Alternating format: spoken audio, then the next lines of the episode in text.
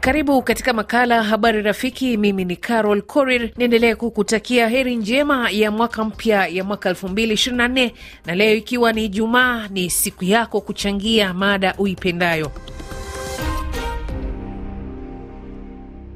Naanza nawe uliyetuma mchango wako kwa njia ya sauti. Jina mimi naitwa Anko Abdul, napatikana maeneo za Lubumbashi. Mimi kama mchango wangu kuhusu mada huru, ningependa hasa kuzungumza kuhusu e, mvua ambazo zinaendelea kudidimia na kuhatarisha kabisa makazi e, ya wananchi. Sasa ningependa kusema kama ya kwamba e, sisi kama raia wa nchi yetu ya Kongo tujitahidi kabisa ili tupate kujilinda na mchacharuko wa mvua hizi ambazo zinakuwa nyingi na baadaye na kuanza kuchunga maporomoko ili isijikute kama ya kwamba e, nyumba zinaendelea kudidimia, hasa isije kafanyika mafuriko mara kwa mara. Ujambo RFI Kiswahili, kwa majina naitwa Eloi Nkobongo Jean Abdullahi toka Momba Kirungu, Ngalala, DRC. Mada yangu ra leo ningependelea kuzungumzia kuhusu na mchakato mzima wa tume huru la uchaguzi seni ambao e, mchakato wote mzima ulikuwa vizuri namna moja ama nyingine, lakini mapungufu yalikuwa mengi, hususan kuna wabunge walikuwa wakimiliki e, machine a yaani walikuwa wakijichagua wenyewe pasina kuchaguliwa na watu. Kwa kweli hiyo imekuwa ni mapungufu makubwa sana. Wengine walikuwa waki, wakikataliwa kuchagua kwa sababu hawakuchukua makadi yao ya uchaguzi pa, pa sehemu. Kwa kweli upande wangu ningeomba kwa korti kuu la kisheria nchini Kongo DRC itupilie mbali matokeo yote na ianzurue kupi, ikiwezekana wabadilishe na viongozi wa seni. Asante sana RFI Kiswahili. Kiwa hapa Biriba, Uvira, mashariki mwa Kongo. Kwa majina naitwa Honorable Simon Sambazaru Rekeza. Mimi namuomba mkuu wa tume huru ya uchaguzi wanadenika juma hapa kwetu DRC atangaze matokeo ya uchaguzi wa wabunge wa kitaifa na wale wa kijimbo kwa ajili wa kuepukana na uhasama kati ya raia na makandideti, kwa sababu mahali popote unapopita unasikia kila kandideti anakwambia mimi nina matumaini ya kupita, kumbe kwa ajili ya kuepuka vurugu, ingekuwa vema Deni Kadima haache kuahirisha tena siku ya kutangaza matokeo. Asante. Mimi ni mzima Kindar kutoka Bujumbura, Burundi. Mada huru ya leo nazungumza kuhusu nchi ya Somalia na Ethiopia. E, nchi ya Somalia unaona kama haina iko na mtafaruku na Somaliland kwa kujua kama Somaliland ni ya kwake. Somalia imechukua ule msemo wa kusema kama rafiki ya adui yako ni adui yako. Kumbe sasa wangetafutana wakazungumza wakapata mwafaka. Toka Mtambala Sindano Athenika Buteke Moba DRC, naitwa kwa jina ya Prof Andre Celsius Zombe Mwina Kalonda. Kwa kweli, kufuatana na mada huru ya leo, mimi ningeliomba tu kwa wakaaji wote wa DRC, hasa zaidi kipindi ambacho tunapitia, kipindi cha kisha uchaguzi kuna machafuko ya hapa na pale na wasiwasi umetanda kabisa ndani ya Jamhuri ya Kidemokrasia ya Kongo, hasa vita vya ukabila ambavyo vinaendelea kushuhudiwa mahali kwa mahali hapa kwetu DRC, nikiomba kwa watu wote kuwa na utulivu na tukimwomba Mungu aendelee kutupisha katika ziki hii ambayo tunaishi kwa sasa ndani ya DRC. Mimi ni Francis toka Kidandari Bosanza, mashariki mwa DRC. Mada huru ambayo nataka izungumzia hivi leo ni kuzungumzia kufuatana na timu ya taifa ya DRC Leopards ambayo inatarajia kwenda kucheza mchezo ya Afrika. Tunaitakia kila la heri kabisa, na tungewaomba waweke nguvu sana kombe hili lipate kuenda katika nchi ya DRC.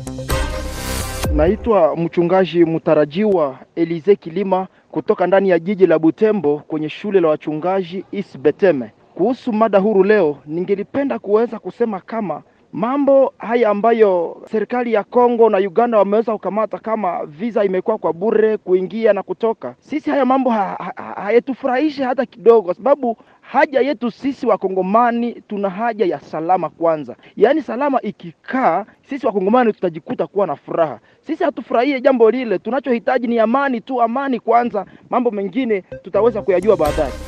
Na kwenye ujumbe ambao umetuandikia kwenye ukurasa wetu wa Facebook, Luz Yedi ukiwa Lubumbashi unasema napenda kuzungumzia kuhusu kufika kwa kikosi cha SADC nchini na kukipongeza sana, ila lazima kiwekewe muda mfupi wa miezi takriban sita au saba ili kisije kutumika.